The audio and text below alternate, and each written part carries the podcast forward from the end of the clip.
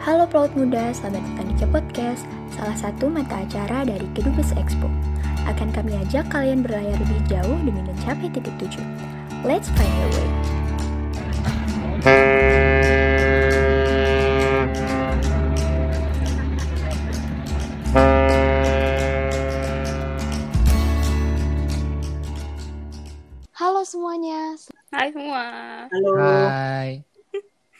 Apa kabar nih Salsa, Manda, Aldi?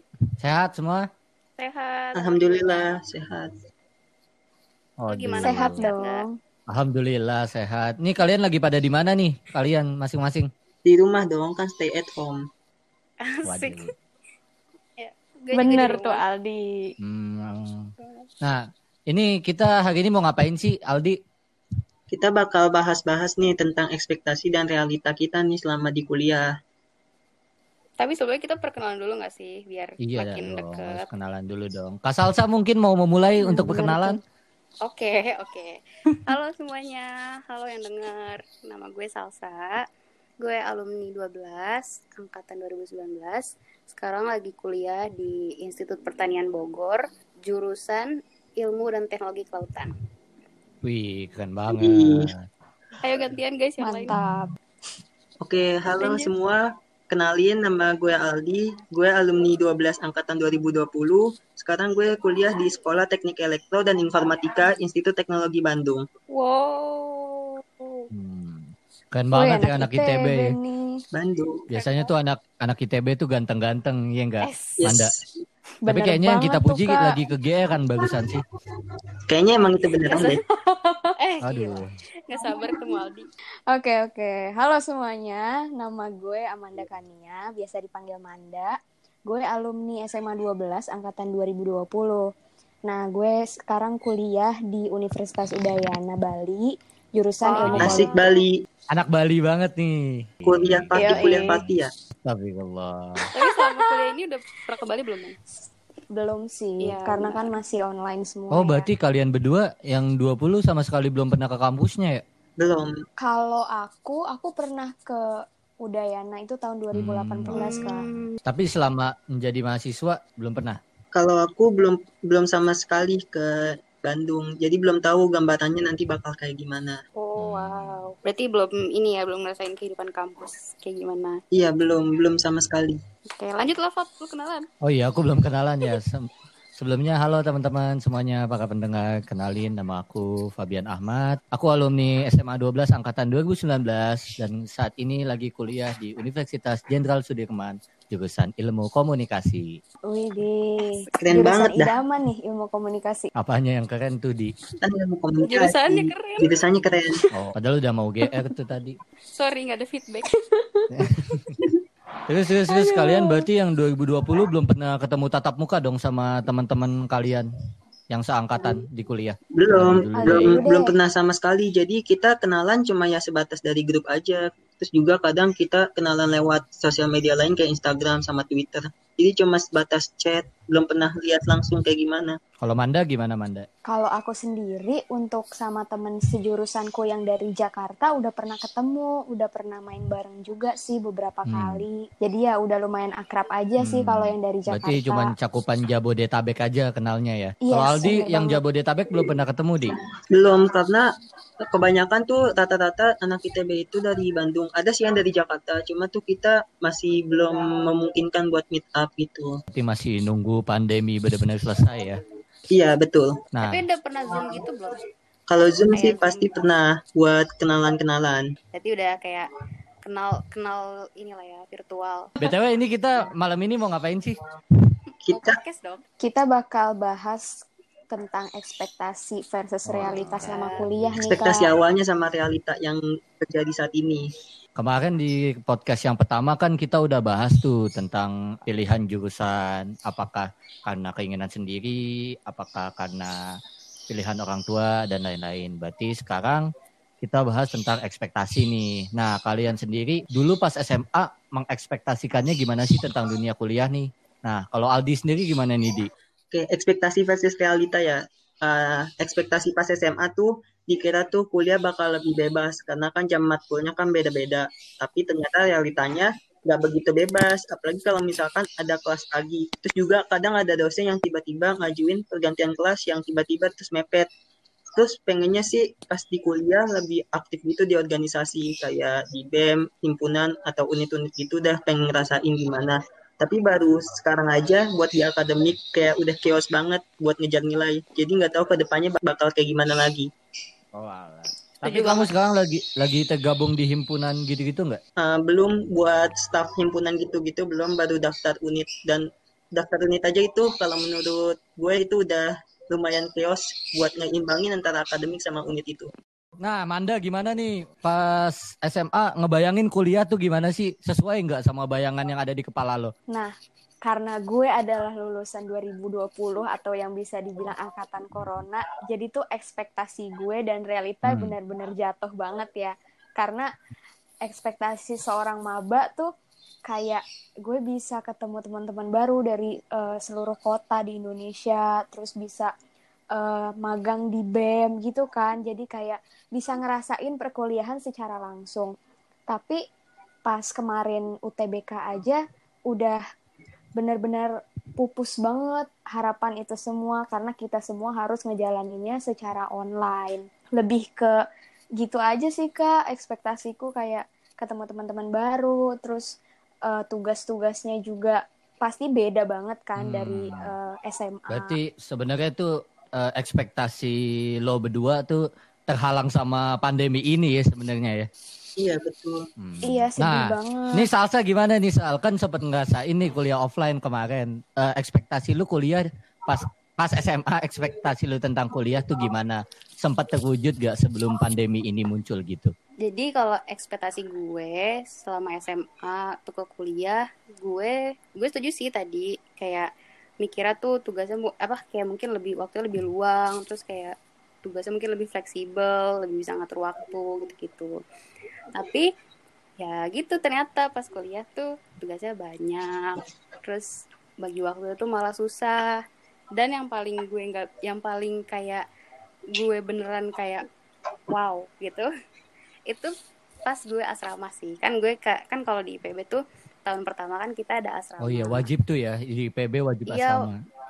iya wajib tuh anak-anak tahun pertama tuh wajib asrama nah gue kan orangnya kayak belum pernah tinggal sendiri gitu kan dan gue juga kayak ya gue belum bisa ngurus diri gue sendiri gitu kan pertama kali terus tiba-tiba disuruh asrama gitu kan Waduh. kayak gile aja gue nyuci sendiri gitu-gitu. Ya, itu sih yang bikin gue kaget tuh kayak eh, di kehidupan di luar kampusnya sih yang gue lebih kaget karena kan gue biasanya di rumah kan kayak tinggal terima jadi gitu-gitu kalau gue sih Hmm, sempat homesick gak tuh? Kayak Sem- sempet walaupun deket sempet sumpah wah. Padahal cuman Bogor.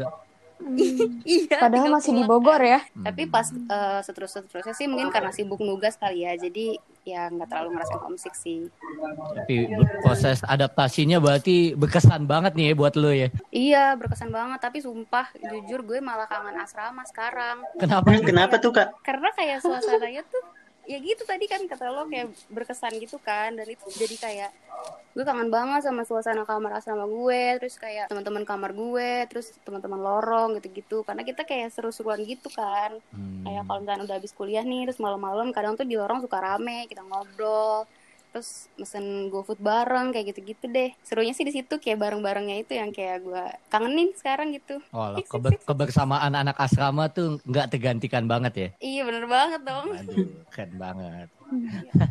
Kalau aku awalnya tuh pas SMA mengekspektasikan tentang kuliah tuh eh, sama sih seperti kalian kata-kata. Terus di kepala aku mikirnya tuh kuliah tuh udah bebas karena dari awal aku udah kepengen banget ngerantau, pengen banget tahu gimana sih kehidupan di luar Jakarta itu gimana budayanya kan pasti udah pasti beda yang Jakarta biasanya seperti ini tapi di budaya da- budaya-budaya di daerah beda-beda itu ekspektasiku. Nah, kalau kalian sendiri nih Oh. kan tadi jurusannya macam-macam nih ada yang dari politik, ada yang dari kelautan, ada yang tadi dari ITB juga nih. Nah, kalian sendiri tuh jurusan kalian kalian yang mau atau emang dipaksa orang tua atau gimana nih? Kalau Aldi gimana nih, Di? Keinginan sendiri dong. Cuma hasilnya tuh bener-bener nggak expect banget sama yang ditargetin di awal. Kenapa tuh? Kan Iya, kenapa kan, kan Bang? itu yang kamu pengenin tuh. Iya, nih kalau misalkan jujur dari awal SMP tuh aku ngincernya tuh jurusan DKV desain komunikasi visual karena aku tuh kayak pengen banget kuliah maunya ngegambar nggak mau mikir. Terus tapi di satu sisi aku juga kayak U- UI harga mati nggak mau kuliah selain di UI. Jadilah tuh target awalnya tuh DKV UI. Cuma pas masuk SMA baru sadar kalau misalkan di UI di UI itu nggak ada DKV. Nah dari situ Iya.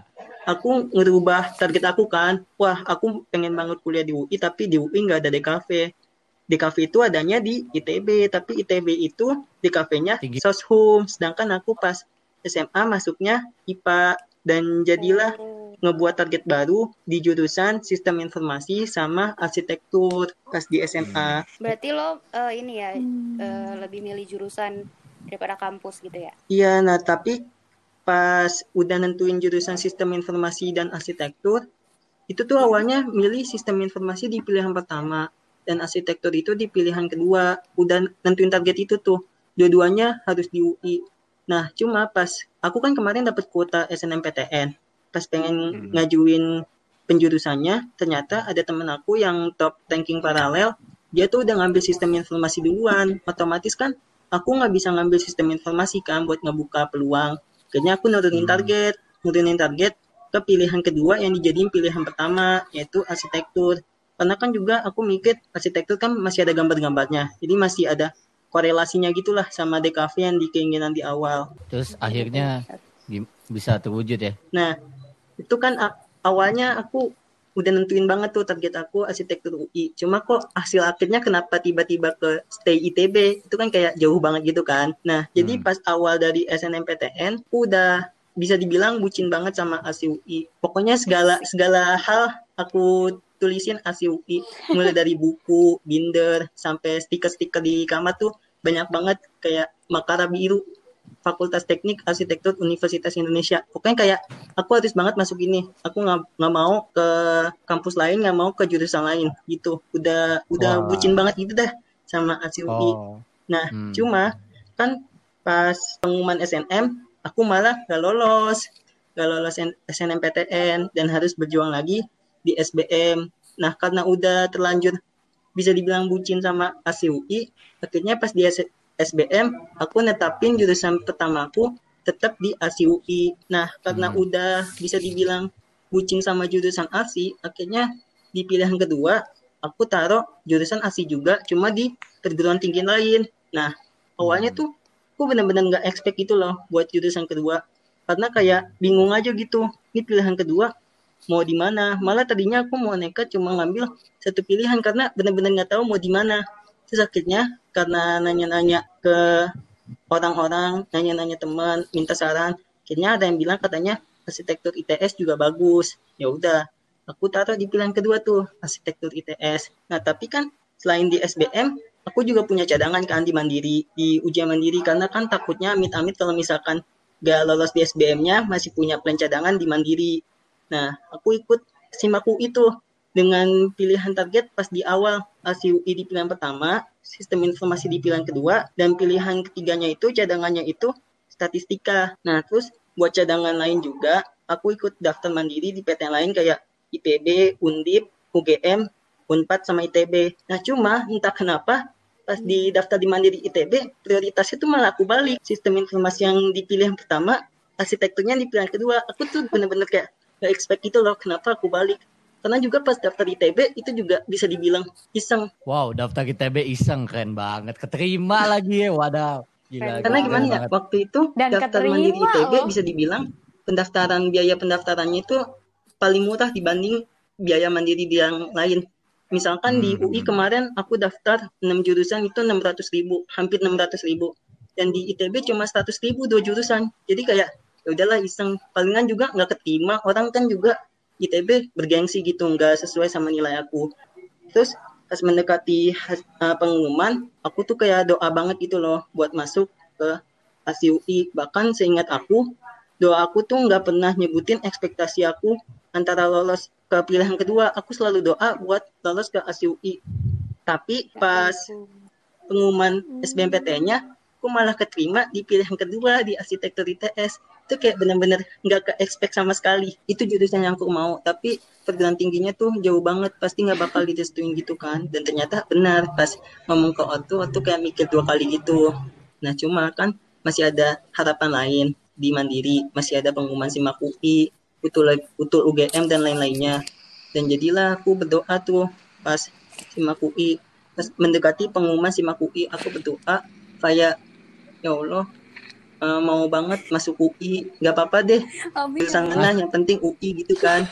Yang penting Masih UI bucin kan. banget tuh ya mau iya kayak karena tuh kayak itu udah impian banget tuh dari SMP pengen banget UI Makara biru atau enggak Makara biru merah deh.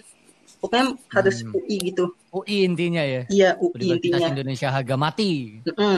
Nah terus berdoa kan, ya Allah nggak apa-apa deh masuk ke jurusan ARSI atau masuk ke jurusan sistem informasi atau jurusan statistika asal di UI. Itu tuh tiga jurusan yang aku daftarin pas di SIMAK UI.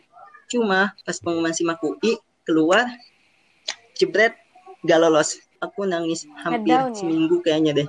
Karena kayak Oh my god, Aldi. karena itu eh, tiga kali aku perjuangin di SNM, di SBM, dan di Mandiri, dan semuanya tuh gagal.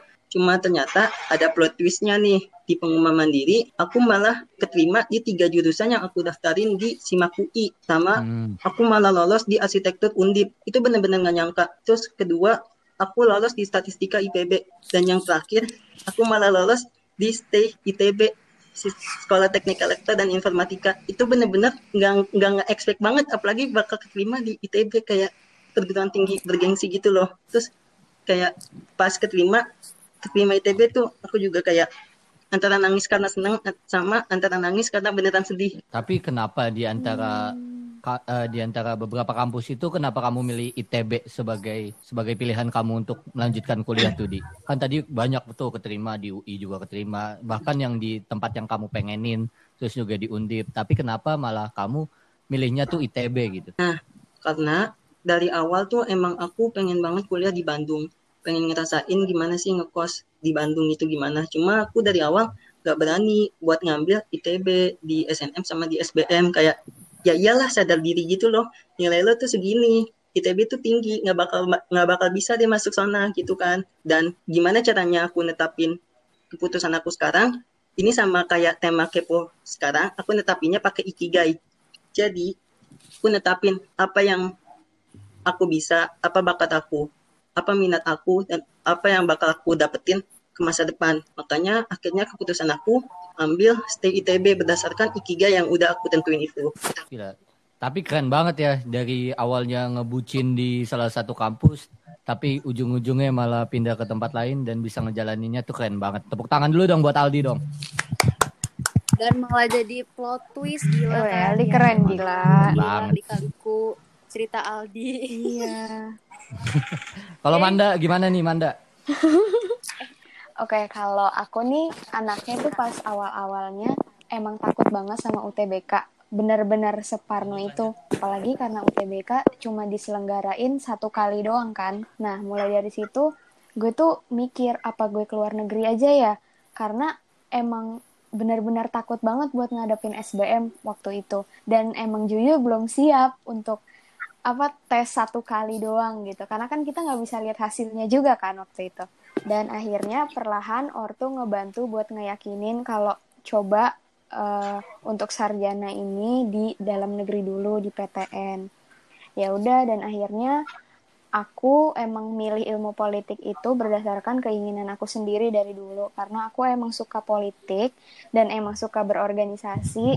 Jadi itu sih yang eh, mendasari kenapa aku pilih ilmu politik. Gitu sih ya udah akhirnya bisa masuk ke jurusan yang aku inginkan. Dan sebenarnya Udayana itu juga emang jadi pilihan aku. Ya udah kenapa nggak dicoba aja kan kalau eh, ada Berarti kesempatan. emang dasarnya tuh sesuai banget ya sama keinginan kamu, sama ekspektasi kamu nih pas kuliah, kepengen kuliah di situ dan akhirnya tercapai ya. Iya, karena juga sebelum aku em, memantapkan diri untuk masuk ilmu politik, aku tuh udah nge-research sebenarnya. Nih di ilmu politik tuh bakal belajar apa aja sih, matkulnya apa aja, dan emang bener-bener sesuai yang aku mau gitu. Jadi nggak kayak cuma ngomongin politik praktis aja. Dan karena eh, politik itu kan luas ya. Jadi kayak aku tuh tergerak Hmm, untuk belajar Keren lebih banget. dalam gitu. Mantep banget gila. Berarti ini kayak beragam banget ya. Ma iya benar. Beragam banget ada yang struggle dulu nih Iya. supaya bisa dapat kuliah. Ada yang dapat Ada yang emang terus juga ada yang emang udah ekspektasi. Nah, kalau lu sendiri gimana nih Sal? Dari awal emang udah ekspektasi pengen kuliah di jurusan itu atau sebenarnya tuh enggak itu, tapi gue dapetnya di situ, makanya gue milih gitu loh. Oke, jadi kalau gue nih sebenarnya cerita gue juga cukup panjang. Tapi ya udah gue kasih tau intinya aja ya. Jadi tuh awalnya tuh gue pengen banget di gizi sama teknologi pangan. Cuman tuh gue masih kayak bingung gitu loh. Awal pas masih SMA nih gue bingung kayak mending gue milih gizi UI atau gue tuh dulu taunya eh, ilmu gizi tuh cuman ada di UI. Jadi gue kayak ya udah UI deh UI gitu. Nah, tapi kayak seberjalannya waktu terus kayak eh, gue juga kan nggak dapet kuota SNM gitu-gitu jadi gue eh, berpegang teguhnya di SBM tuh. Nah gue research lah kayak eh, apa namanya ilmu gizi tuh ada di mana aja sih terus kayak teknologi pangan ada di mana aja. Nah gue belum gue belum kepikiran tuh kalau bakal apa gue masuk ke ilmu dan teknologi kelautan. Terus akhirnya gue kayak uh, searching searching lah gitu gue googling. Ternyata ada nih di IPB gitu dan ternyata gue uh, kayak nanya-nanya gitu dari keluarga dari uh, teman-teman juga. Ternyata ilmu gizi di IPB juga bagus teknologi pangannya juga bagus. Ya udah akhirnya gue uh, membuat target lah gitu di uh, IPB terus akhirnya uh, tapi pas uh, SBM kan kalau gue uh, kalau pas tahun gue kan sistemnya kita keluar nilai dulu kan baru nanti milih jurusan tuh. Nah akhirnya eh, keluar nilai terus kayak gue yakin banget nih nilai gue pasti nggak masuk di gizi sama teknologi pangan gitu. Terus Hmm. tapi gue kayak eh apa namanya gue udah milih cadangan juga gue udah milih swasta gitu malah gue udah daftar swasta tadinya terus Tadinya udah Oh. nge-backup swasta tuh. Di Udah. mana tuh kalau boleh tahu? eh, di LSPR Oh, Agak ada beda jauh ya? iya Ada jauh ya dari gizi ke LSPR. Iya. Karena tuh gue gue kan gue juga suka komunikasi kan. Tapi kan gue ngambilnya IPA nih di SMA. Terus kayak kalau misalkan mau eh, nyebrang kayaknya gue agak susah gitu. Jadinya ya udah oke gue swasta. Ya udah cadangan gue swasta tuh LSPR. Terus pas eh, nilai SBM keluar eh, ternyata nilai gue nggak bagus-bagus banget kan.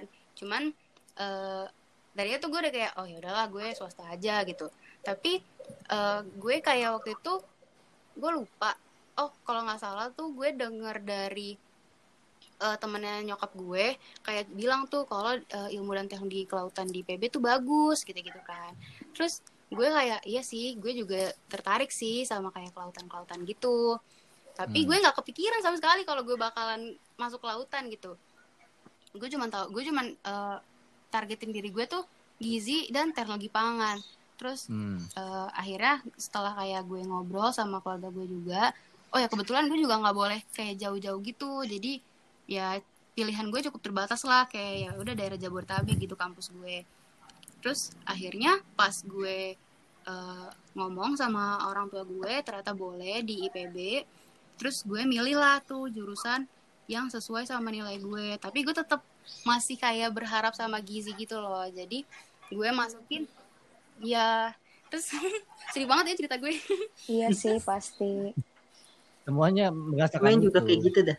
Iya Semua Kan orang merasakan itu kita sih soalnya. pengalaman di podcast ini gitu. nah bener banget bener betul. banget kan sesuai tema ekspektasi dan realita Yo, Nah, keren banget. banget. Gimana selanjutnya Sal? oke Eh, terus akhirnya gue kayak ya udah gue eh, gue tetap milih di eh, gue tetap milih ilmu gizi tapi pilihan keduanya tuh gue milih ilmu dan teknologi kelautan dua-duanya tuh IPB karena ya gue karena gue udah membuat target gue di IPB kan jadi ya udah gitu. terus akhirnya eh, Heeh. ya udah gue feeling tuh kayak oke nya gue nggak gue gue udah gue udah eh, menurunkan ekspektasi gue sih di sini. Karena gue udah melihat kayak kayaknya kemungkinan kecil deh gue keterima di gizi gitu. Cuman gue masih kayak nekat aja gitu naruh gizi di pilihan pertama. Dan eh, naruh yang jurusan ilmu dan teknologi kelautan tuh di jurusan di pilihan kedua. Karena gue juga udah ada cadangan apa swasta kan. Jadi kayak dan gue kebetulan gue nggak milih mandiri saat itu. Terus abis itu akhirnya gue daftar lah tuh pilihan pertama gizi pilihan kedua ilmu dan teknologi kelautan terus pas pengumuman bener aja sih sesuai sama ekspektasi gue gue keterimanya di ilmu dan teknologi kelautan Ini.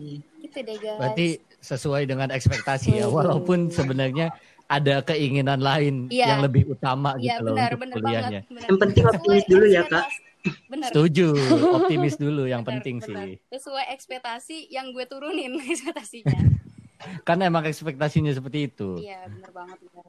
Tapi sebelumnya Kak Salsa tuh pernah research dulu nggak sih kayak gue aku research gitu? tapi eh, bakal itu belajar kayak apa aja dari di jauh-jauh hari gitu loh kelautan. karena kan gue juga baru tahu kan kalau gue tahu di IPB tuh ada fakultas perikanannya tapi gue tuh nggak tahu kalau ada jurusan ilmu dan teknologi kelautannya nah jadi tuh pas gue baru tahu itu gue langsung kayak wow kayak gue tertarik nih gitu. Terus akhirnya gue searching gue riset terus kayak gue lihat-lihat kan apa aja nih kira-kira pelajarannya kayak gitu-gitu. Jadi ya gue udah ada gambaran sih bakal kayak belajarnya kayak gimana gitu. Gitu Oh, ber- Jadi berarti emang berarti emang udah sesuai rencana ya kak kalau misalkan bakal diekspektasiin kayak gitu walaupun di pilihan kedua Iya, udah ya alhamdulillah sih sesuai rencana rencana kedua ya. Rencana kedua. Seenggaknya masih dikasih kesempatan lolos ya kak Bener, alhamdulillah banget. Keren. Kesempatan. keren banget, Keren. mantap. Nah, Gimana nih kalau Kalau Kak Fabian? Fabian gimana nih cerita dong? Iya kak ekspektasinya kayak gimana tuh kak Kalau aku ya, aku pas SMA itu ekspektasi aku tuh, aku udah mengekspektasikan aku bakal ikut jalur SBM.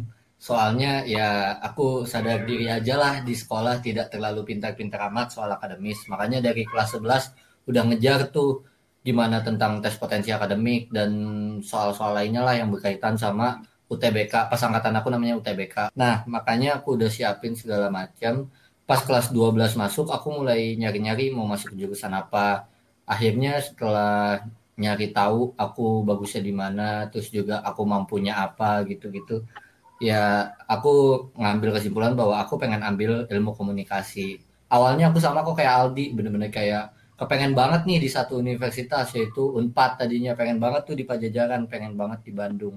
Namun ekspektasi aku bisa kuliah di Bandung di Universitas Pajajaran itu nggak kesampaian. Karena ketika UTBK kan pas 2019 itu hasilnya keluar duluan. Nah, ketika hasilnya keluar itu setelah aku analisis secara mandiri, menurutku aku nggak mampu untuk masuk ke Universitas Pajajaran. Nah, habis itu aku langsung riset lagi nih, kalau misalnya aku nggak bisa masuk di Unpad, kira-kira di mana ya yang aku bisa menimba ilmu komunikasi, tapi tetap sesuai dengan yang aku pengenin karena ilmu komunikasi yang aku pengenin itu lebih berfokus ke broadcasting, lebih ke TV dan film gitu loh. Akhirnya aku cari-cari, salah satunya aku tem- nemu di Unsud. Nah, di Unsud itu alhamdulillah aku bisa berkembang dan juga ekspektasi aku tentang ilmu komunikasi di pas SMA tuh terwujud gitu loh. Oh, aku bakal belajar tentang fotografi, aku bakal belajar tentang sinematografi, tentang membuat film gitu-gitu. Jadi aku senang sih ekspektasi aku tentang kuliah, tentang jurusan kuliahku terwujud walau tidak di tempat yang aku inginkan pertama gitu loh. Tapi di aku percaya di setelah mendengar cerita kalian dan juga mengingat-ingat tentang cerita aku, meskipun kita gagal mencapai tujuan, pasti di mana pun tempat kita berada tuh kita tetap bisa ngambil peran dan juga kita tetap bisa jadi orang yang berguna mau itu untuk sesama teman, masyarakat atau ya keluarga besar di kampus itu sendiri gitu. Ih bener banget. Widih keren banget sampai ada quotes-nya gitu loh dan tadi gue setuju banget sih, di mana pun Fabian. kita pasti kita akan tetap bagus ya kak sesuai dengan kemampuan kita Benar-benar. Iya, makanya jangan pernah apa ya, kalau misalnya ekspektasi kalian gagal, jangan berputus asa. Ingat, di mana pun kalian berada, kalian tetap berguna. mantul banget itu benar sekali Nah, bicara soal temen nih, eh ekspektasi kalian tentang kehidupan kampus tuh gimana sih? Biasanya kan SMA kita mikir nih, ah kayaknya kalau misalnya ngelihat anak kuliahan tuh enak deh bisa keliling ke mana aja, keluar kota kapan aja sama temen-temennya gitu loh. Nah, kalau kalian sendiri berekspektasi tentang itu nggak sih? Kalau Aldi gimana, Di? oh iya nih kalau aku kan eh, karena dulu aku berekspektasinya ITB itu kayak tinggi gitu kan. Aku ekspektasinya kalau misalkan anak-anak di ITB itu kayak pinter-pinter banget, pasti susah buat bersosialisasinya. Itu emang nggak begitu salah. Cuma nggak semua anak di ITB kayak gitu kok. Masih ada yang bisa diajak teman, masih bisa yang diajak gila-gilaan bareng. Jadi nggak sepenuhnya belajar, tapi tuh kita tahu waktu gitu loh. Ada waktunya belajar, ada waktunya buat kita senang-senang buat teman-teman yang pengen masuk ITB jangan takut duluan kalau misalkan tuh teman-temannya tuh terlalu pintar karena kita sama-sama belajar di sini kok. Nah, iya tuh. Jangan minder intinya ya. Yoi, Yoi. karena kita semua kan setara. Betul. Yes. Asik. Kita sama-sama berproses. Siap. Sama-sama berproses, sama-sama belajar kan. Yes, benar. Kalau ekspektasiku ya, karena aku di jurusan ilmu politik, kayak aku tuh mikir, wah ini ntar anak-anaknya bakal kritis, banyak yang apa ya bisa berpendapat dengan baik gitu. Nah realitanya tuh memang kayak banyak banget yang bisa memberi pendapat sesuai fakta dan teori, terus apa bisa berpikir kritis. Lebih ke itu sih karena kita emang di dunia perkuliahan kan emang dituntut untuk berpikir kritis ya. Jadi sama-sama berproses, belajar juga sih Hmm. Kak, biar eh, tahu gimana sih cara berbicara di depan umum yang baik. Hmm, jadi melatih diri juga ya, melatih skill gitu. Yes, benar banget. Nah, Salsa gimana nih kan Salsa kuliah di salah satu jurusan yang benar-benar disibukkan sama laporan praktikum nih. Ah, pas ah, pas SMA tuh sempet ekspektasi nggak sih, wah ini lapraknya bakal sebanyak ini nih, gitu-gitu. Oke. Jujur gue nggak ekspektasi kalau misalkan lapraknya bakal sebanyak ini. Karena gue gue taunya ya udah praktikum gitu. Cuman eh, gue juga udah diceritain sih sama ada keluarga gue juga eh, kebetulan eh, kuliah di IPB. Jadi dia tuh kayak cerita gitu sama gue kayak eh, jangan kaget ya nanti kalau misalkan eh, tugasnya banyak segala macam segala macam gitu. Jadi gue udah eh, antisipasi sih. Cuman ya tetap aja mau antisipasi kayak gimana pasti bakal kaget dong di tahun Hmm. pertamanya. Cuman eh, karena gue karena tahun pertama itu gue kayak penyetaraan gitu, eh, namanya PPKU kalau misalkan di PB. Eh, agak bisa jadi kayak eh, proses buat adaptasi sih karena tuh pas PPKU kan kita kayak ngulang pelajaran SMA Hmm. lagi yang IPA Mm-mm. eh ada juga Hmm. sih yang IPS jadi kayak eh, berproses lah gitu adaptasinya jadi pas semester 3 tuh pas eh, kayak ketemu laprak udah nggak terlalu shock Hmm. gitu loh jadi kayak pas tahun pertama tuh udah kayak dikasih udah kayak dikasih lapo, bikin laprak-laprak Hmm. gitu pas jadi ya nggak nggak terlalu ini sih nggak terlalu kaget ya udah serius aja gitu ngerjain laprak aja kita seriusnya ke Hmm. laprak Kudu nyari jurnal yang banyak banget ya gitu. iya benar menurut Tuh, buat teman-teman yang mau kuliah, jangan lupa kuliah banyak jurnalnya. banyak-banyak baca jurnal banyak-banyak Apalagi jurnal. jurnalnya yang bahasa asing gitu, pasti banyak banget bahasa Inggris. Betul sekali, betul. Iya. Aku nggak bakal nggak expect gitu loh kalau misalkan kuliah bakal lebih memperluas bahasa Inggris. Dikira bahasa Indonesia aja cukup, ternyata enggak. Wah, berarti beruntung banget ya adik-adik kita dengerin kayak podcast ini jadi tahu loh sebelum masuk kuliah. Oh, kuliah tuh ada jurnalnya gitu-gitu. Bener banget. bener banget kayak denger Karena kita nggak bisa kita. asal kopas gitu nggak sih kalau bikin paper? Bener. Betul. bener bener banget Ada kaidah yang harus kita ikutin gitu kan. bener Belum banget. lagi kadang dosennya maunya gimana. Iya iya gitu. itu. Itu sebenarnya aku juga apa agak shock sih. Oh ternyata tugas kuliah tuh kayak gini. Sama sih aku juga ngerasain itu. Ekspektasinya nggak bakalan seribet itu ya.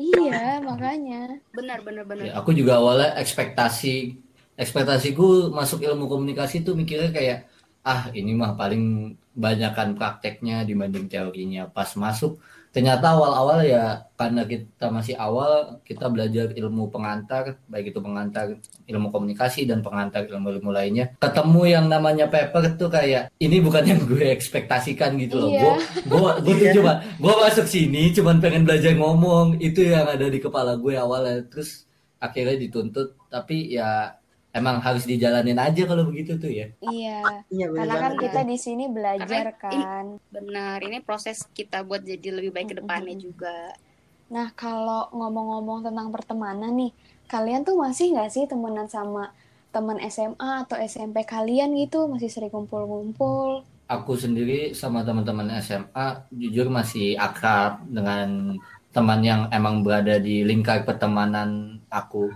Cuman ya rata-rata eh, dilemanya anak rantau dan juga punya teman yang rata-rata kuliah di Jabodetabek tuh kadang suka sedih kalau ngelihat mereka pada main tapi kitanya lagi di mana gitu loh. Kadang kayak aduh harusnya gue ikutan nih gue ikutan main. Cuman karena gue kuliahnya jauh gue nggak bisa ikutan main gitu loh.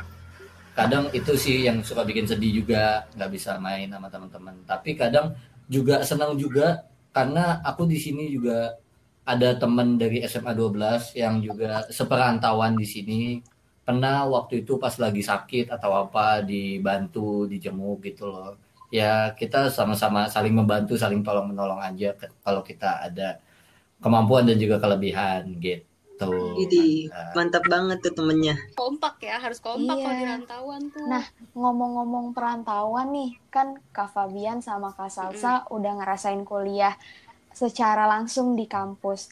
Ada nggak sih eh, hal-hal yang ngangenin Mm-mm. karena terhalangnya oleh pandemi kan kayak, aduh gue kangen deh belajar di kelas. Ada nggak sih? ada banget kangen aja tuh sama suasana-suasana asramanya kayak tiap kayak waktu itu tuh eh, bangun pagi terus ada acara apa terus kayak ada makan bareng segala macam segala macam terus kalau misalkan yang belajar juga gue juga kangen banget kayak belajar di kelas gitu terus kayak ketemu teman-teman terus berangkat bareng jadi kan kalau misalkan asrama tuh berangkatnya kayak kadang suka janjian-janjian gitu jalan ke kampus bareng Oh iya, terus serama makan ya. di kantin iya terus kayak makan di kantin sambil nunggu kelas itu sih suasana kayak gitu sih yang gue kangenin Kebersamaannya gitu ya kak, yang bikin ngangenin. bener kayak kampus banget gitu Kak Fabian gimana Kak? ya. Hmm, kalau aku yang aku kangenin itu sama sih kayak salsa kayak kejar-kejaran sama kelas pagi. Bahkan ada do- bener banget. bahkan ada dosen aku yang masuk jam 7 7.01 itu pintunya dikunci dan diganjel dari dalam. Iya, pasti. nggak boleh masuk sama sekali. Ada dosen aku kayak gitu jadi benar-benar kita kejar-kejaran sama jam 7.00 supaya kita bisa dibolehin masuk terus juga yang aku sayangkan karena pandemi ini dan juga yang aku kangenin adalah harusnya semester ini tuh semester yang seru buat aku karena mata kuliahnya tuh lebih dominan ke praktek di semester ini dan juga semester lalu sebenarnya kayak fotografi terus juga humas terus juga mata kuliah public relation atau retorika gitu. Harusnya itu dilakuin secara praktek cuman ya karena pandemi gini mau nggak mau praktek Tapi terhambat gitu. padahal tuh semester ini kita lagi seru-serunya banget nih kayak field trip field trip gitu seharusnya Hmm. Nah, aku mau nanya nih sama kalian semua. Kan udah masuk ke dunia perkuliahan nih buat Aldi dan Manda mungkin yang baru masuk dan juga Salsa yang seangkatan sama aku. Eh, ada nggak sih prinsip yang kalian pegang nih selama menjalani perkuliahan gitu, entah itu di bidang akademik, entah itu di bidang apa nak di bidang social life atau apa gitu. Kalau Aldi gimana? Aku Di? ada nih. Jadi kalau prinsip yang aku pegang, walaupun chaos, tetap jalanin dan enjoy aja. Karena kalau misalkan kita enjoy, pasti semuanya bakal beres deh. Gitu. gila keep enjoy gitu Iya. Enjoy ya. Tetap Kayak santuy walaupun santai chaos. aja gak sih? Nah iya Iya, bener banget. banget. Kalau aku kan nanti aku bakal kayak ngerantau yang bener-bener jauh ya, bahkan beda pulau. Jadi kayak Bali. Mantap, mantap. Mantap, anak Bali banget. jadi kayak prinsipku tuh ya aku harus selalu bertanggung jawab atas apa pun yang aku lakukan. Karena ya bertanggung jawab atas kuliahku, bertanggung jawab atas teman-teman, atas diri sendiri. Jadi kayak eh, perkuliahan sama pergaulan tuh balance gitu loh. asik, banget Udah siap Iya banget ya, kan? Man. Harus siap terbang. dong. Siap dong. Jadi Presiden BEM Universitas Udayana mungkin nanti Aminin gak, Man? Amin. Pengen Amin. sih, pengen sih. pengen. Kita aminin dulu. Kita tunggu dua atau tiga tahun ke depan. tiba-tiba Mantap. ada banget cuy. Presiden BEM. Anjay. Oh Wow. my god, itu pernah Wow. bikin podcast bareng gue tuh ya. Anjay. Kalau Salsa gimana Sal? Kalau gue, eh, prinsip gue apa ya? Kalau eh, karena gue tuh kadang suka kayak ngerasa eh, kayak kayak bukan cuman gue doang deh. Kayak pasti kalian juga kadang tuh ngerasa down gitu nggak sih? Kalau misalkan kayak tugas tuh banyak, terus kita tuh kayak jadinya Hmm. pusing gitu loh. Terus ya udah jadi kayak stres sendiri kan. Nah gue tuh mikir kayak kalau misalkan gue udah dikasih sama Tuhan di posisi ini, berarti gue pasti dikasih jalan solusi gitu loh jadi kayak pasti selalu ada solusi lah di balik semua uh, tantangan yang lagi gue hadapin sekarang ya. self healing gitu ya bener banget ya, bener banget. mantap oh ya dan juga kalau misalkan itu kita juga harus bisa kayak ngasih reward ke diri kita sendiri gitu loh kalau misalkan abis ngelakuin hmm. sesuatu yang kita anggap kayak eh susah banget nih. Eh ternyata kita bisa gitu. Nah kita tuh jangan lupa apresiasi diri kita sendiri iya bener banget itu penting banget loh. Bener banget itu. Penting banget walaupun simple. Self reward emang bener-bener berpengaruh itu sama ya. progres diri. Bener banget. Setuju sih aku setuju. Penting banget buat kesehatan mental kita juga benar gitu. benar oh iya terus kalau kak gimana nih kak prinsipnya iya. apa? Hmm, kalau aku aku kan kuliah kan tahu ya. Aku pernah dengar pas kepo pas aku ikut kepo pas aku kelas 12 waktu itu ada yang bilang salah satu. Bilangnya adalah kuliah itu bebas tapi coba aja kamu kebebasan. Nanti tahu sendiri akibatnya. Nah itu benar-benar tengyang yang di kepala aku loh. Karena aku ngalamin sendiri ketika kuliah itu bebas ya hidup apalagi sebagai anak rantau ya kita atur sendiri uang kita atur sendiri waktu kita atur sendiri kesibukan kita atur sendiri. Nah kalau kita nggak bisa ngontrolnya kita tuh benar-benar pilihannya kalau nggak kita masuk ke jurang negatif atau ya kita dengan dampak-dampak negatifnya lah. Pokoknya iya. kalau menurutku tuh kuliah tuh emang bebas cuman sebisa mungkin jangan terlalu bebas gitu. Iya gitu. harus tetap membatasi diri sih ya. Benar. Benar. Ya. pinter memfilter lingkungan kita sendiri sih. Teman-teman kita nggak berasa banget ya udah uh, cukup lama kita berbincang-bincang nih tentang ekspektasi dan realita kehidupan kampus ya nggak sih? Iya. Yeah. terus kayak yeah. gue sama Fabian jadi bikin kangen kampus gitu dan kangen banget. banget. Terus Manda sama Aldi juga jadi makin penasaran gak sih? Gimana sih kehidupan kampus sebenarnya itu kayak gimana? Iya bener banget. Iya bener banget. Karena gak kerasa banget nih kita udah sampai di penghujung podcast pada kali ini uh, mau dong kita kasih kesan pes eh kasih pesan-pesan buat adik-adik uh, uh, 12 uh, yang bakalan ikutan Kepo 2021 pesan-pesan dari kita nih. Hmm, kalau aku pesannya mungkin simpel buat teman-teman SMA yang mau kuliah itu uh, bulatin tekad kamu, kamu mau kuliah di jurusan apa. Terlepas dari uh, itu pilihan kamu atau itu pilihan orang tua. Pokoknya yakinin tekad kamu kamu milih di situ karena anggap aja berpandangan bahwa kamu kalau dapat tugas di mata kuliah itu kamu nggak ngeluh sampai ke tahap stres gitu loh. Karena dulu aku filternya ketika mencari jurusan yang aku pengen tuh kayak gitu. Jadi kayak uh, kalau misalnya gue kuliah di jurusan ilmu komunikasi gue dikasih tugas ya mungkin akan ada sambatnya cuman seenggaknya nggak sampai ke tahap stres gitu loh. Nah kalau menurutku milih jurusan tuh tahap yang penting sih. Terus juga kalau misalnya ekspektasi kalian tentang kampus tentang jurusan atau juga tentang dunia perkuliahan itu tidak sesuai kalian jangan langsung ngedown dan juga merasa bahwa ekspektasi kalian tidak terpenuhi. Percayalah bahwa di mana pun tempat kalian berada, kalian tetap berguna. Mantap. Mantap, yeah. mantap banget itu. Gimana nih kalau misalkan Manda? Um, kalau pesan dari aku nih buat adik-adik angkatan 2021, uh, tetap yakin aja atas apa yang kalian inginkan. Uh, dilihat ke depannya aja gimana. Gak usah terlalu banyak mikir kayak takut sama ini itu. Yang penting kalau kalian yakin semuanya akan berjalan dengan baik gitu. Wow, iya hmm. bener banget sih. Intinya tuh jangan takut. Kuncinya yakin, ya. yakin ya. dan yes. jangan takut. Dan juga optimis yakin pastinya itu. Benar banget. Benar. Nah, gimana nih kalau Aldi nih? Hmm, kalau yang ceritanya kayaknya penuh kali kalau aku pesan buat adik-adik Kepo 21 itu lihat kemampuan kalian dan minat kalian tuh sebenarnya kalian pengen apa coba kalian tanya lagi ke diri kalian sebenarnya tuh kalian maunya apa sih tujuan kalian tuh apa sih kalau misalkan tujuannya udah tercapai bakal gimana, bakal apa manfaatnya buat ke depannya. Karena buat nentuin jurusan itu emang benar-benar harus dipikirin mateng-mateng, jangan asal milih malah pas keterima malah jadinya nggak sesuai dengan yang diharapkan. Terus juga jangan lupa buat berdoa hmm. karena kunci dari kesuksesan itu ada di ada di doa. Bener Keren banget. Setuju banget sih gue sama Aldi. Kita cuma bisa berusaha, hasil Tuhan yang menentukan. Benar. Jadi kalau Salsa gimana nih Sal? Pesan-pesannya? Kalau gue pribadi, jujur gue setuju banget nih sama kalian bertiga. Kayak jangan takut buat milih pilihan, karena kayak yang penting kita tuh yakin sama pilihan kita gitu. Dan jangan takut juga kalau misalnya ekspektasi kita turun gitu. Kayak apa yang terjadi tuh luar ekspektasi kita, kita jangan sedih boleh, tapi jangan sampai bikin lo jadi nggak semangat gitu loh.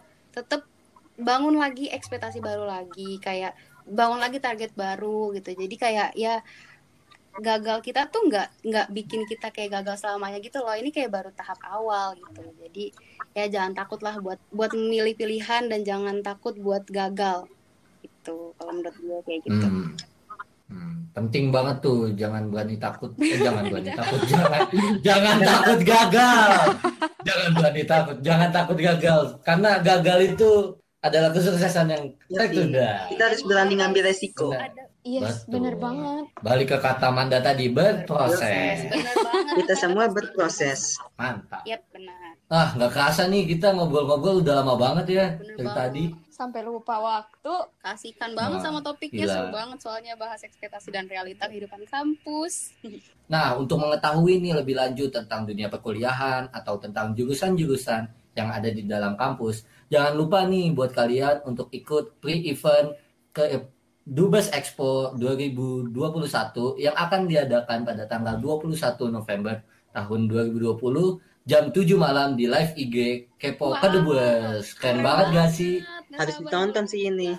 Nanti bakal ada pembicara yang menarik yang bakal ngejelasin kalian tentang kehidupan perkuliahan dan juga tentang jurusan-jurusan dan juga info menarik lainnya Wow, tentunya. nggak sabar banget nungguin Nah, untuk penutup yang yang ingin pantun ada teman kita Aldi yang ingin pantun dipersilakan. Buat penutupan, Asik. aku ada pantun nih.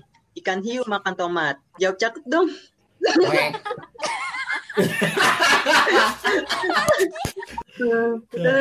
Ayo diulang di sorry di. Aduh. Sebelum penutupan, aku ada pantun nih buat adik-adik 2021. Ikan hiu makan tomat. Untuk Cakep. 2021 tetap semangat. Yeay. Gila, oke. See you on the next podcast dan juga see you on Kedubes Expo 2021. Goodbye. Bye. Bye.